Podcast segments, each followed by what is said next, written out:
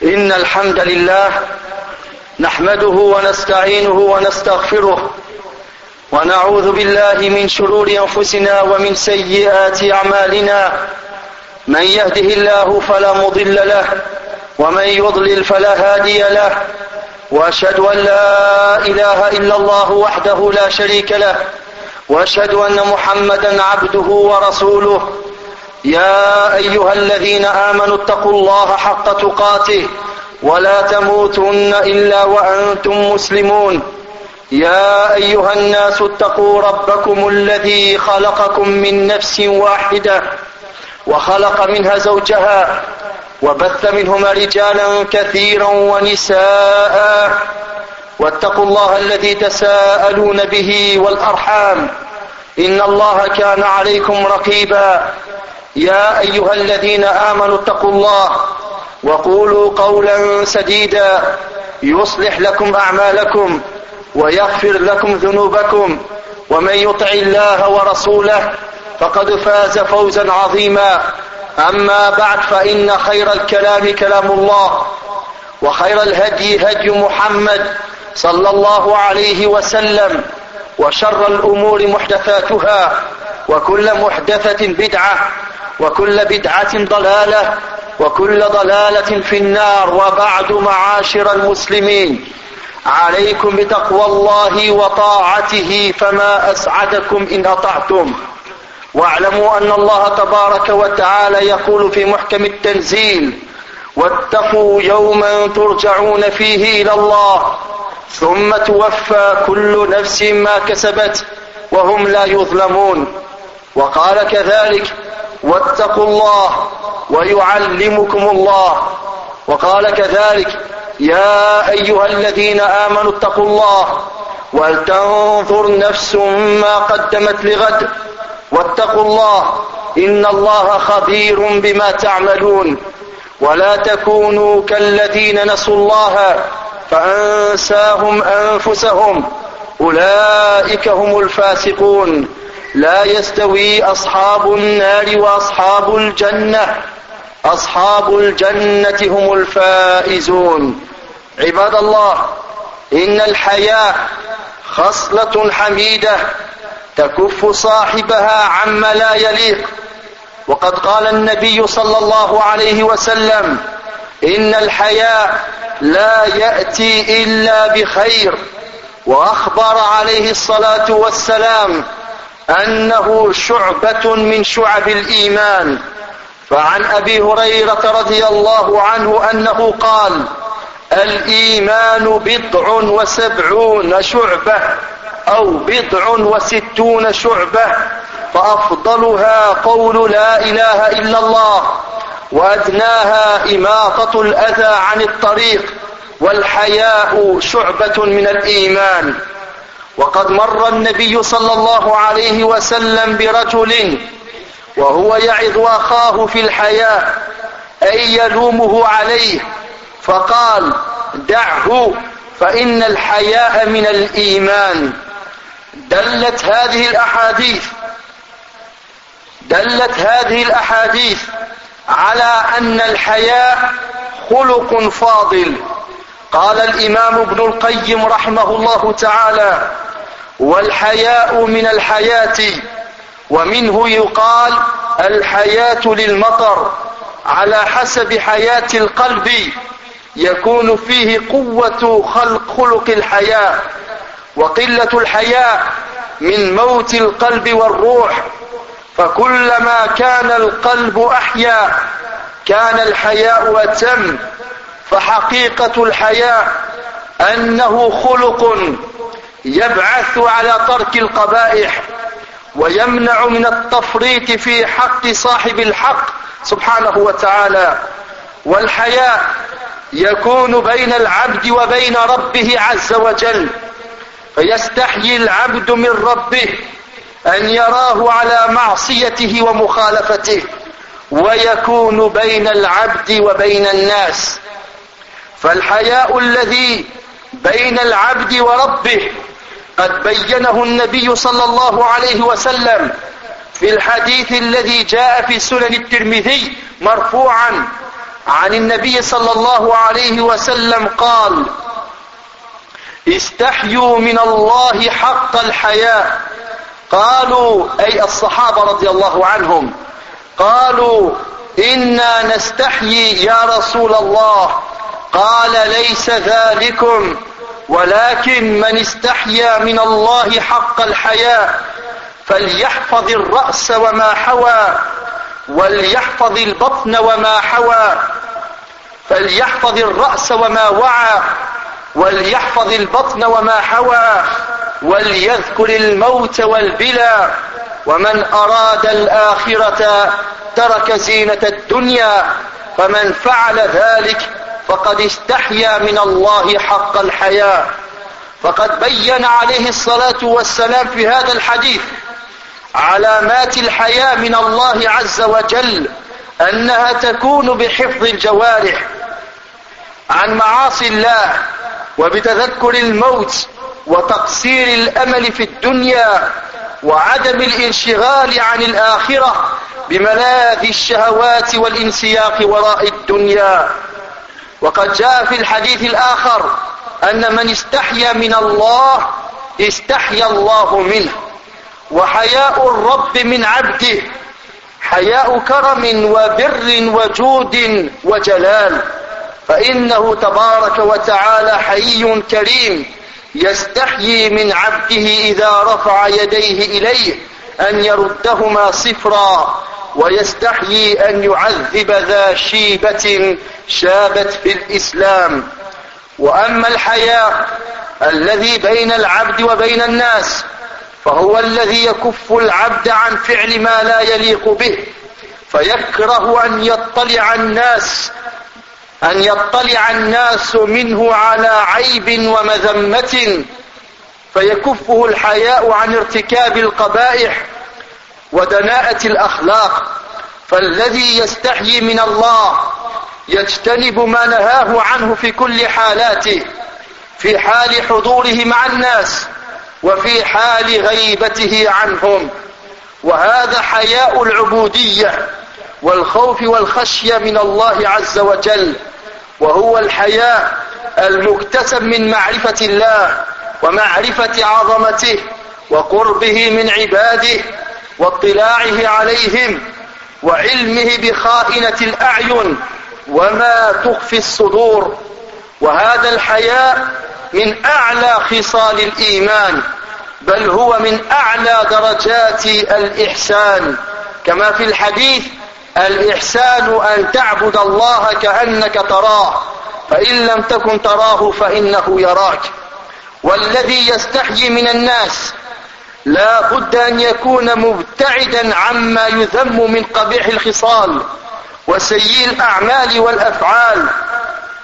فلا يكون سبابا ولا نماما أو مغتابا ولا يكون فاحشا ولا متفحشا ولا يجاهر بمعصية ولا يتظاهر بقبيح. فحياؤه من الله يمنعه من فساد الباطن.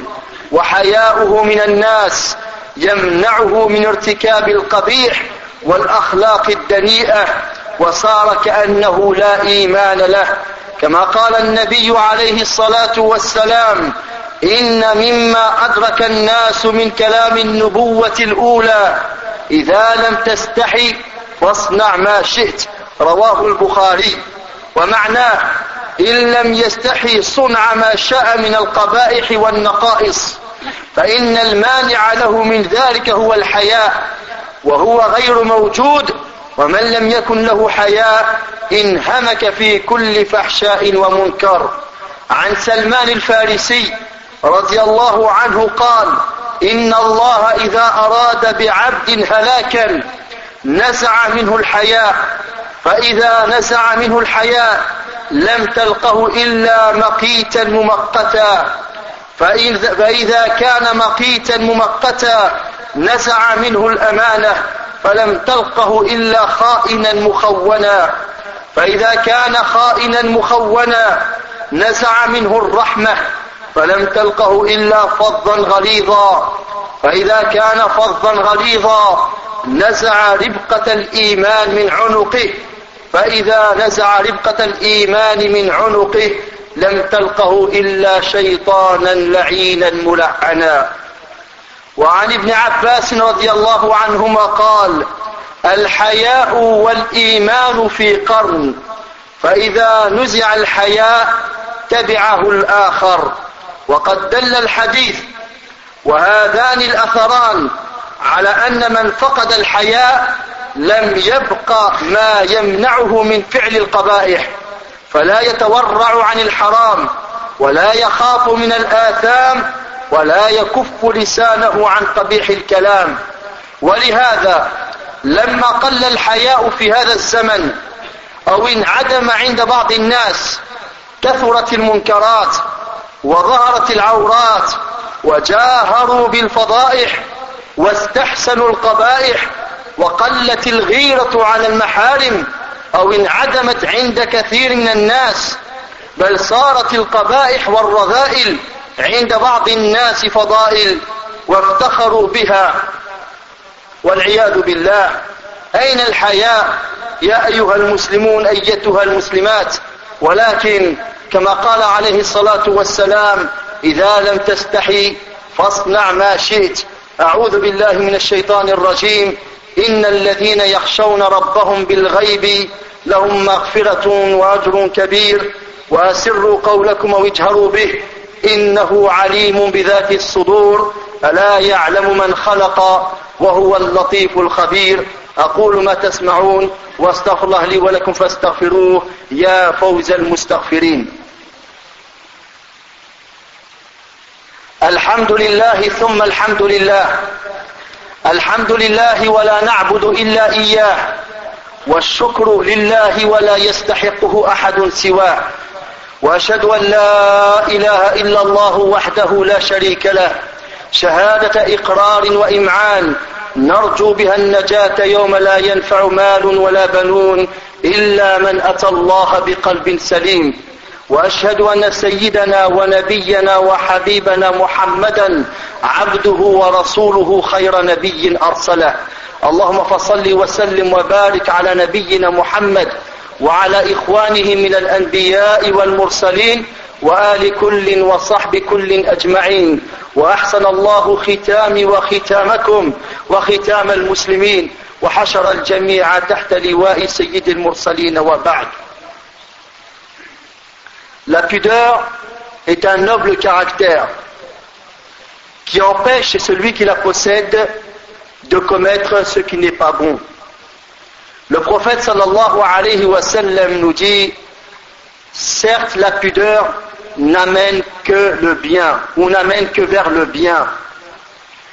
Et le prophète alayhi wa sallam nous a informé que la pudeur est une branche parmi les branches de la foi. D'après Abu Huraira,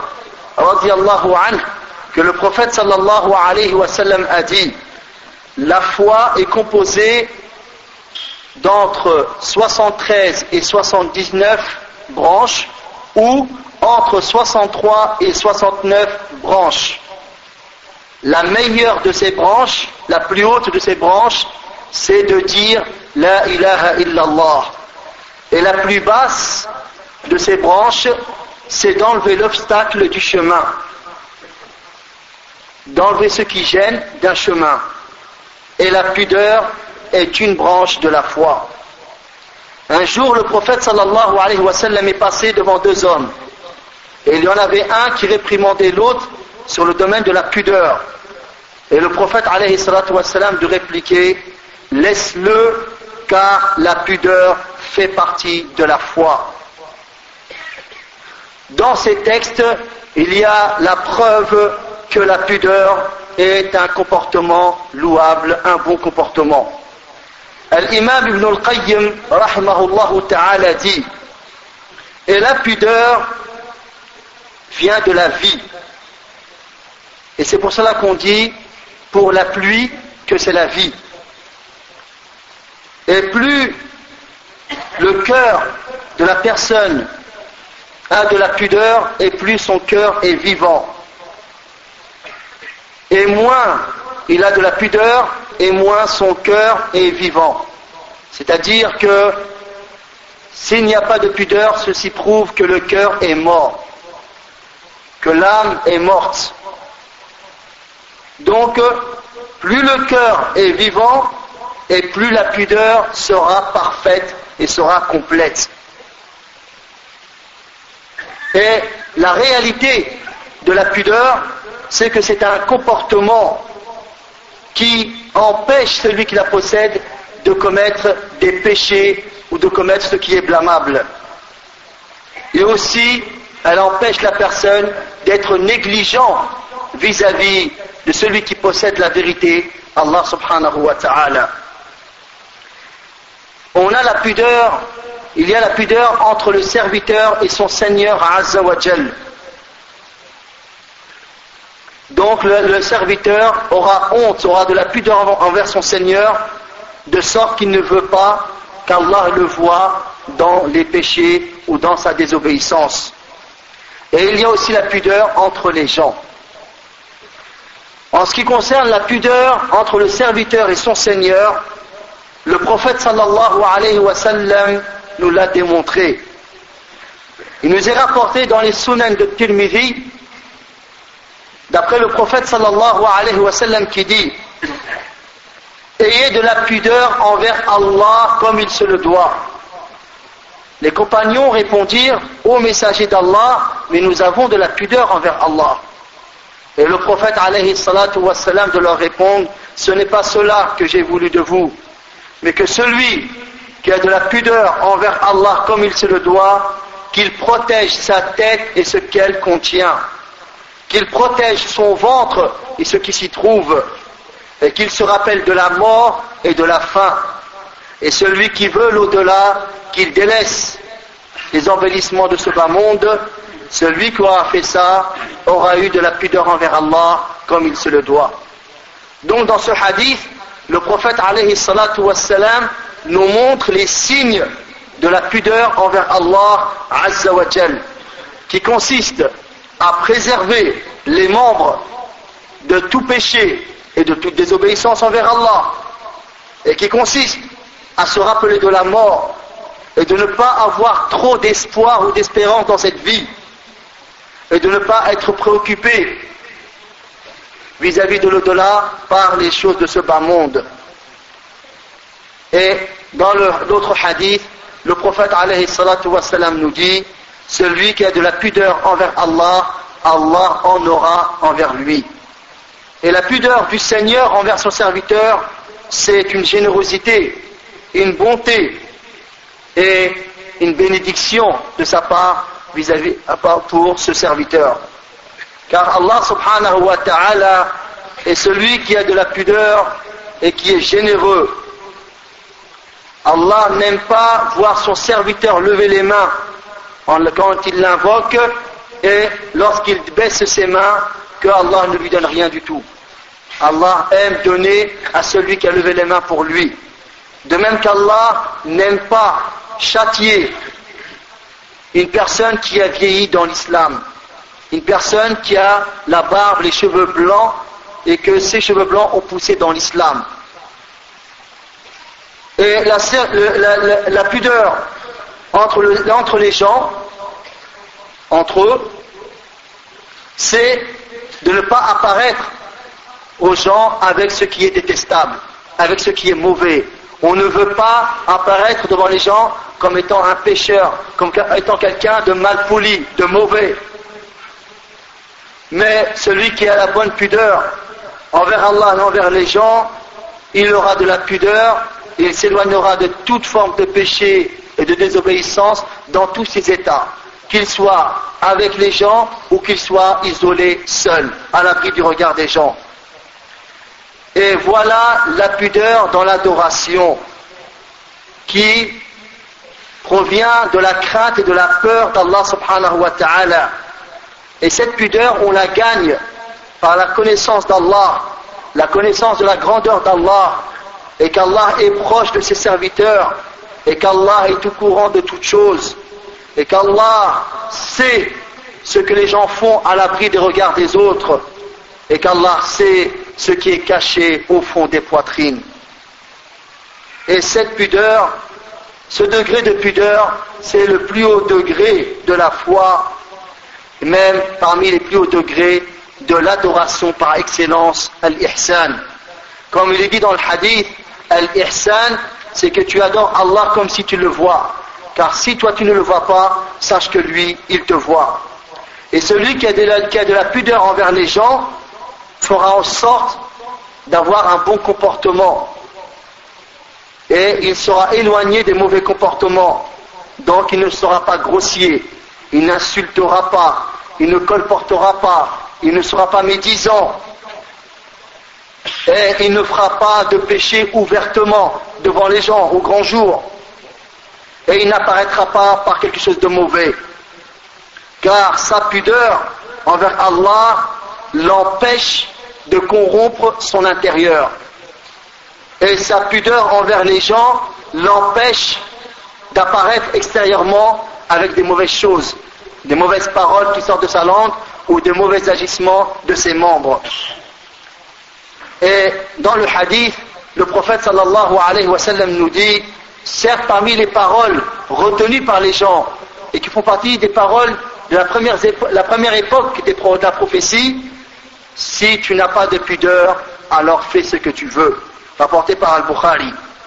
Et le sens de ce hadith, c'est que si tu n'as pas de pudeur, alors là, tu ne seras pas à l'abri de commettre quoi que ce soit comme mauvaise chose, comme péché ou turpitude. Car ce qui t'aurait empêché de cela, c'est la pudeur, mais tu n'as plus de pudeur, donc il n'y a pas d'étonnement à te voir agir avec des mauvais comportements ou des péchés. D'après Salman al-Farisi, qui dit, lorsqu'Allah veut la perte d'une personne, il lui enlève la pudeur. Et lorsque la pudeur lui est enlevée, tu ne la vois que comme une personne mauvaise. Lorsqu'elle arrive à ce stade-là, Allah lui enlève le dépôt. Ce n'est plus quelqu'un de confiance. On ne peut plus rien lui laisser. Alors, il deviendra un traître et quelqu'un qui n'est pas digne de confiance. Lorsqu'il arrivera à ce stade-là, Allah lui enlèvera la miséricorde. Et là, tu le trouveras comme une personne dure, dure dans son caractère, dure dans ses propos, dure dans ses agissements, dure même dans son cœur. Il sera dur. Et lorsqu'il arrive à ce stade-là, alors Allah enlève de lui la foi. Et lorsqu'il arrive à ce stade-là, il deviendra un démon qui est maudit. Allah nous en préserve. Et d'après Abdullah ibn Abbas qui dit la pudeur et la foi vont de pair, ils vont ensemble. Si la pudeur vient à partir, vient être enlevée, alors la foi la suit. Donc dans le hadith précédent et ces deux récits qu'on vient de voir, il y a la preuve que la pudeur, c'est ce qui aide la personne à s'éloigner de tout ce qui est mauvais. Et celui qui n'a plus de pudeur, alors cette personne n'aura plus aucun euh, mal à faire des péchés ou à faire des choses qui sont mauvaises, et il n'aura même pas peur, il ne craindra pas les conséquences de ses mauvais agissements, et il ne retiendra pas sa langue des mauvais propos. Et c'est pour cela, dans notre époque, comme on le voit très bien, la pudeur a diminué et chez certains elle a disparu. Et donc les péchés ont pris de l'ampleur et se sont propagés. Et les gens font ouvertement aujourd'hui les péchés. Et parfois même, pour eux, c'est des bonnes actions. À leurs yeux, c'est des bonnes choses qu'ils font. Et ils en sont fiers. Et ils n'ont plus la bonne jalousie, al-rira, qui est demandée aux croyants elle se perd puisqu'il n'y a plus de pudeur. Mais comme a dit le prophète wassalam, si tu n'as plus de pudeur, alors fais ce que tu veux. Allah nous dit dans le Coran, dans le sens du verset, certes ceux qui craignent leur Seigneur, alors qu'ils ne l'ont pas vu, auront un pardon et une grande récompense. Que vous parliez doucement, à voix basse ou à haute voix, Certes, il sait ce qu'il y a dans les poitrines. Ne sait-il pas ce qu'il a créé alors que c'est lui le compatissant et celui qui sait toutes choses. اللهم ردنا إلى دينك ردا جميلا. اللهم اغفر لنا ذنوبنا وكفر عنا سيئاتنا وتب علينا إنك أنت التواب الرحيم.